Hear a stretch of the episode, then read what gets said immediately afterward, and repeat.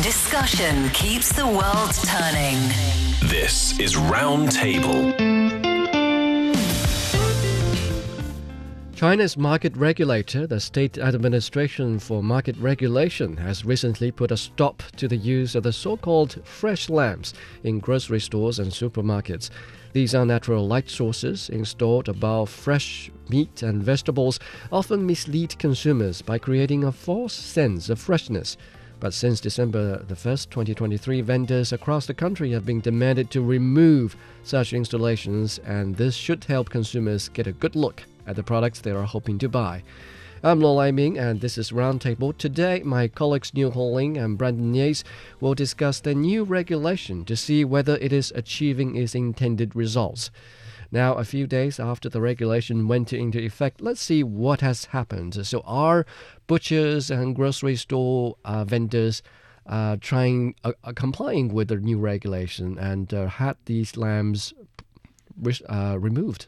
Well, according to um, news reports, definitely most of them are changing their so called fresh produce designated lights to regular lights because actually, uh, for those business that violate the rules by using these special kind of lamps or lights improperly and refuse to correct it, may be fined between 5,000 and 30,000 yuan Good. by the Market Supervision and Management Departments, which means they kind of have to apply this new rule. And the rule itself actually um, saying that when selling fresh edible agricultural products, one must not use lighting or other uh, facilities that significantly alter the true color and sensory characteristics of the edible agricultural products, misleading consumers' perception of the goods. So, technically speaking, they didn't specifically say that uh, fresh light, well, fresh produce lights are not,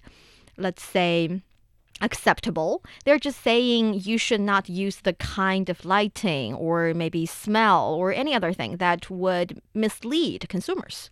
Brandon, do you understand the regulation? Do you know what I, we're talking about when, with regard to fresh lamps? Yeah, I mean, I completely agree with it. It's it's quite disturbing, almost. I would say that there are vendors out there that think it's okay to mislead consumers into thinking that they could potentially be buying fresh, you know, fruit, vegetables, or meat, and it's actually, you know, not, not the case. Anymore. Yeah, because I mean, f- besides the fact that it's, you know, could be wasteful in terms of money because food will last longer than less long than you expect. There's also a health element to it as well because you don't want to be you know serving food to your friends or family or to yourself that could could potentially be um, no longer fresh. Um, it, it, could definitely cause some health issues. So I think it's a great uh, step to ensure that people that sell um, you know agricultural products that they are taking more responsibility in terms of ensuring that they are uh, honest with the people that they are selling their products to.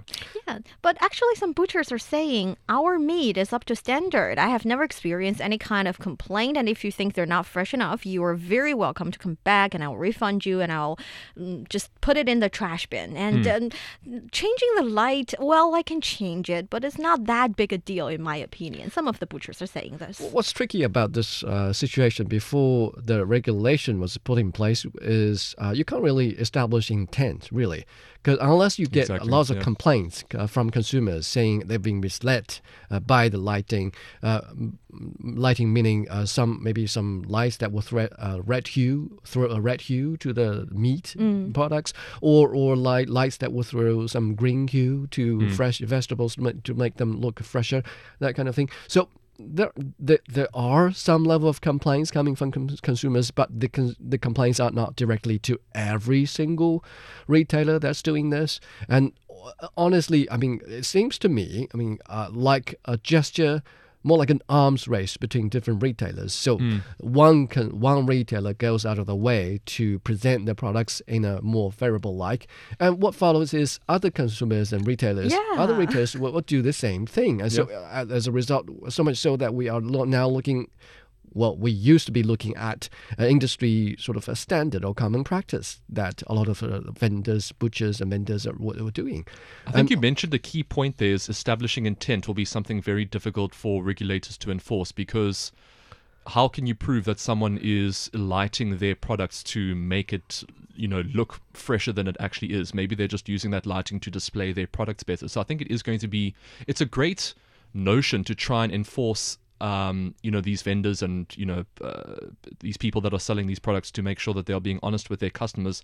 But I think it's going to be very difficult to prove anyone that is not doing that. If that makes sense. Right, that kind of makes sense. Yeah, and also according to research, actually people remember the color of fresh products as being more saturated than they really are. If you take an exam or certain kind of questionnaires putting out uh, what in your opinion is the real color of an apple. It must it might be redder than you think. And also when it comes to actually choosing a product consumer preferences go even further. They want a color that is even more saturated than what they remember so i think that also Yeah. is a factor that leads to all these merchants trying to Mm. make their product look redder and greener I mean, you can take it even further, like with food marketing. I know when you know a lot of these fast food chains, when they uh, promote their products on television and, and on online and that sort of thing, they polish the foods and they use specific lighting and everything, not to necessarily make the food look fresher, but just to make it more appealing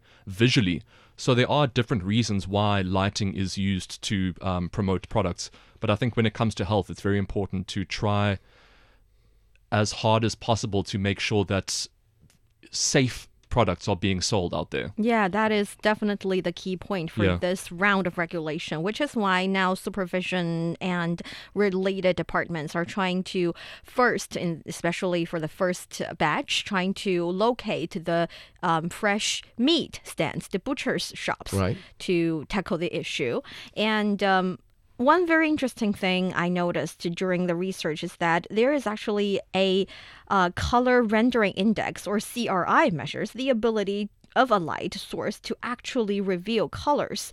Um, we actually say natural sunlight has a CRI of 100. Okay. And according to regulation of China's agri- agricul- um, architecture lighting standards, the color rendering index for lighting in places like farmers markets, supermarkets, and stores should be no less than 80, which Okay. means it should be able to have consumers see the product in their real colors. But for certain wet markets in relatively um, smaller um, cities, actually the CRI is quite low, which means you cannot really find the little, let's say, imperfect spots of mm. an apple. You cannot really tell whether or not the meat is fresh enough. So it's not only about the color of the product that is being showcased under special lights. It's also about being able for, well, making sure that consumers can actually see all the little details they want to see for the fresh product. Mm-hmm.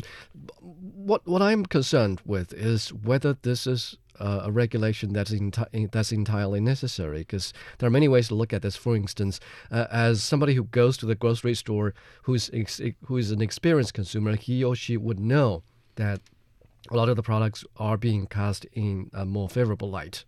I must say, I, I wouldn't. I mean, I'm quite a regular grocery store, um, you know, user. I, I, go, I go to You buy your own fresh meat and cook. Uh, no, but I mean, I yourself? go, but I go to the grocery store and buy fruits and vegetables and uh, cooked meat Mm. pretty much every single day, and I don't think I would be able to tell if specific lighting is being used to make my food look fresher or you know less potentially dangerous.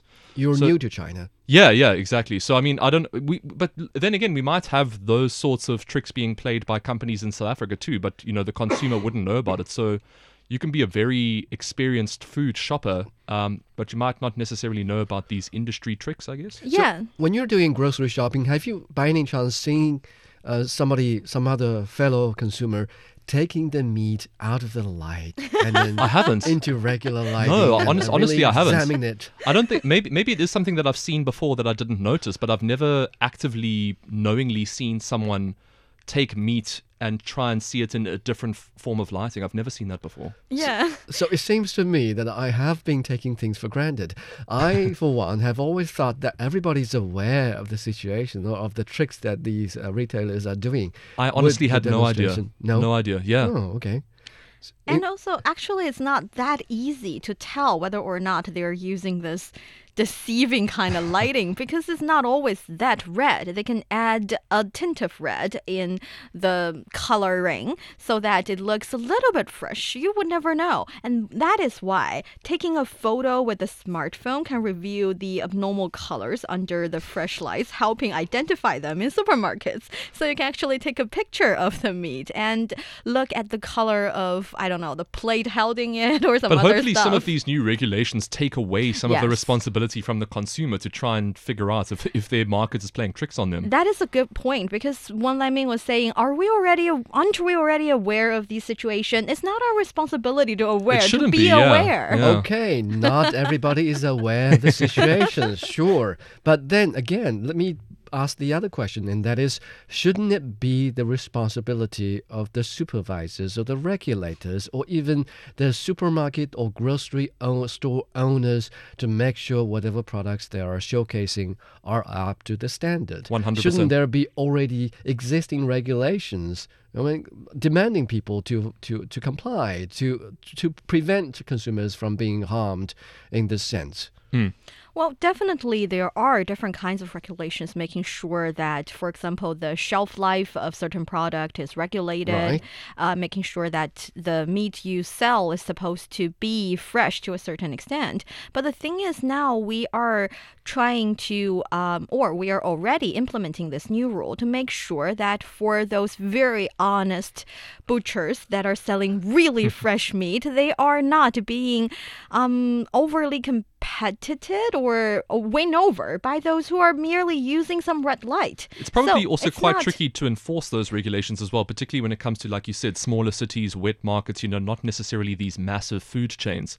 So if you're just a street vendor in a small city and, you know, there isn't like a, a regulator over your shoulder, it's probably quite tempting to use some tricks to try and, you know, um, make more profit. And when it comes to tricks, actually, with the development of technology, I have to say the tricks are up leveling their games as well. That mm. is why we're constantly upgrading regulations to make sure something as trivial as lighting would not, let's say, affect your right mind to make the right decision. Mm, I'm still not convinced because, from my standpoint, I look at the use of so called fresh lamps as a way to outcompete fellow retailers. It's not saying that they are using these lamps to conceal something that's already substandard.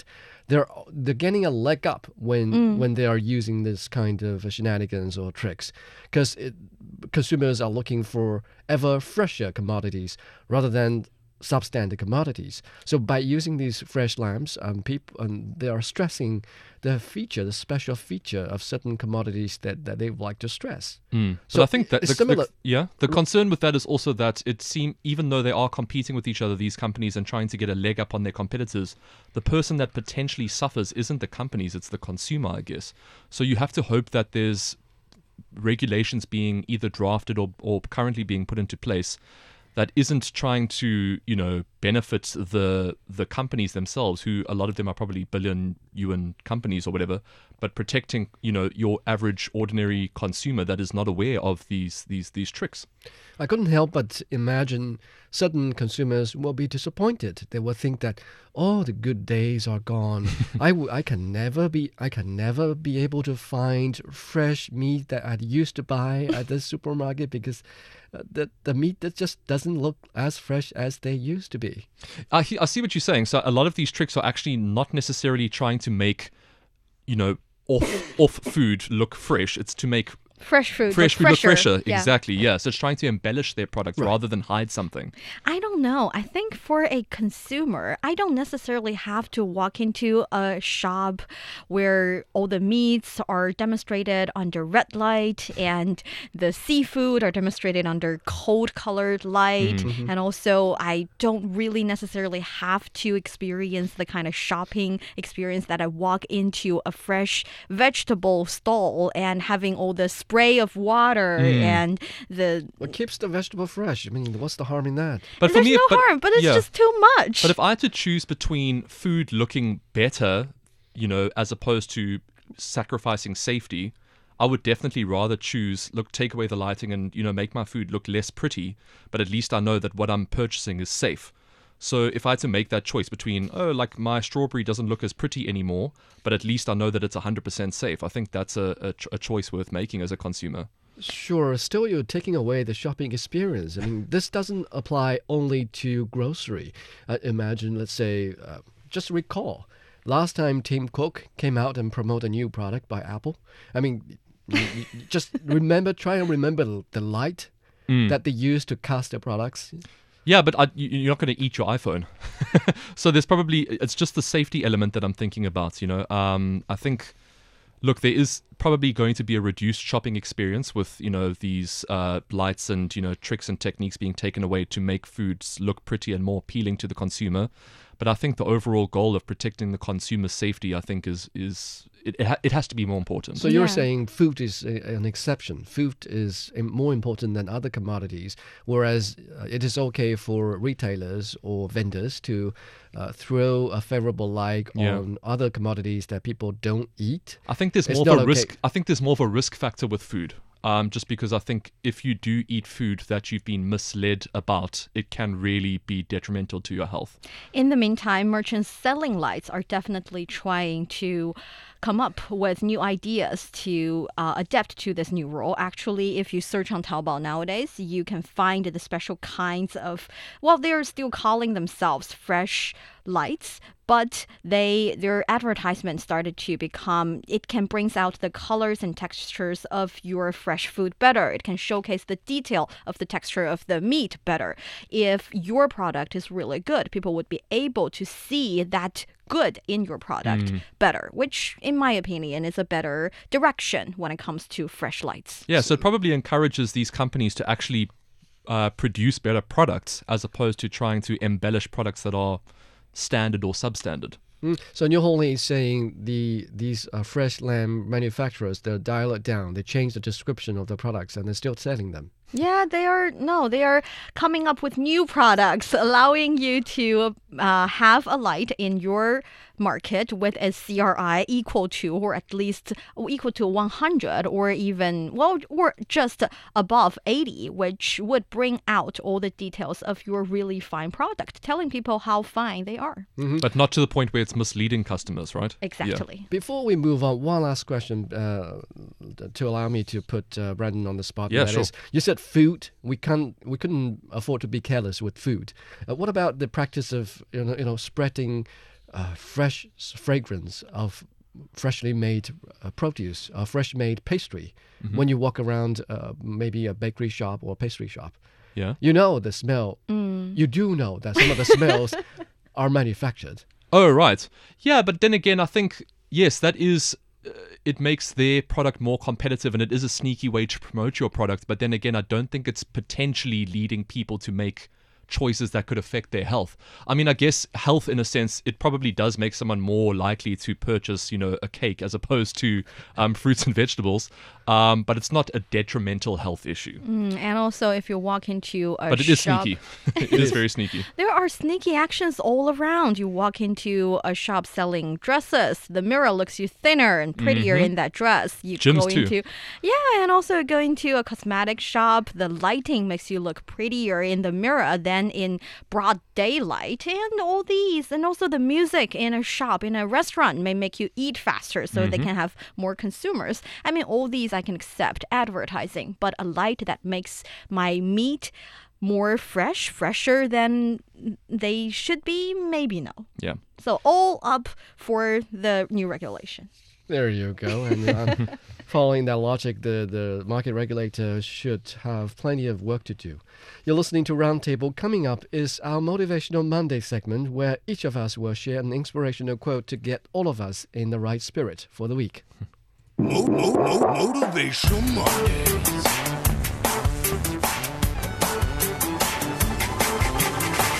Motivational Mondays. Welcome back to Motivational Mondays. Let's begin with uh, Brandon Yates. Yes, so my chosen quote is What lies behind us and what lies before us are tiny matters compared to what lies within us, from Ralph Waldo Emerson. What I like about that is, Is that. he a Jedi? Uh, I have no idea. But it's he could be. Um, but what I like about that is it's basically saying your your past and your future and your outside factors don't really affect what lies within you. So, no matter what kind of circumstances you find yourself in, or no matter how poor your start was in life, or whatever you're dealing with, your inner strength can lead you to achieve things that you may seemingly think are impossible. So, always rely on your inner strength and motivation and determination to go out there and achieve your goals, and don't let outside factors stop you from going out and achieving those things. Instead of regretting over the past Yes. and really worry about the future, it's more important to really pay attention to the now and to what you have, what you're experiencing, and really focus on what One you're hundred doing. percent. Right. Niu Honglin, what's your quote this week? Well, my quote this week is You will never find time for anything. Oh, if you want time, you must make it. that is also uh, that has something to do with my current situation. I feel like I'm super busy with family, with work, and I feel like I don't have time to to improve myself, to read or to um, write anything for myself. I it just I feel like I don't have time until I realize you will never have time for anything. I realize I can still make little time to. Um, watch some videos that I enjoy. I realize I still can make a little time to talk to friends that I enjoy being with. And I realize I make time for the things that I think matter. And I realize I need to make time for the things that are essential to personal growth, essential to being a better version of myself. And I if I continue to complain that there is nothing, there's no time for anything, I will never make the time. Hmm. Which is why this quote really is like a wake up call. It's Yeah. not that motivating to a certain extent, but No, it, it is. definitely right? I think it is because it, it it means you need to conscious consciously select your priorities. And I think if you do that, then you make time for things in your life that are the most important. So you might not have time for other things that aren't necessarily very important to you, but it does mean that you should prioritize certain things and then you are able to make time for those things no matter how busy you are. Yes, and which is why I really like this quote. And after reading this quote about you want you need to make time for it. I started to uh, figure out or try to think about how to make time for things that i want to do. For example for those of you who are suffering from the same situation thinking that you're too busy doing anything or too busy reading start by listening to some audible books. Uh, start by listening to roundtable where you can enjoy a little bit of fresh news and, and also enjoy yourself a little bit. So listening in your commute time when you're doing house chores would be a good start.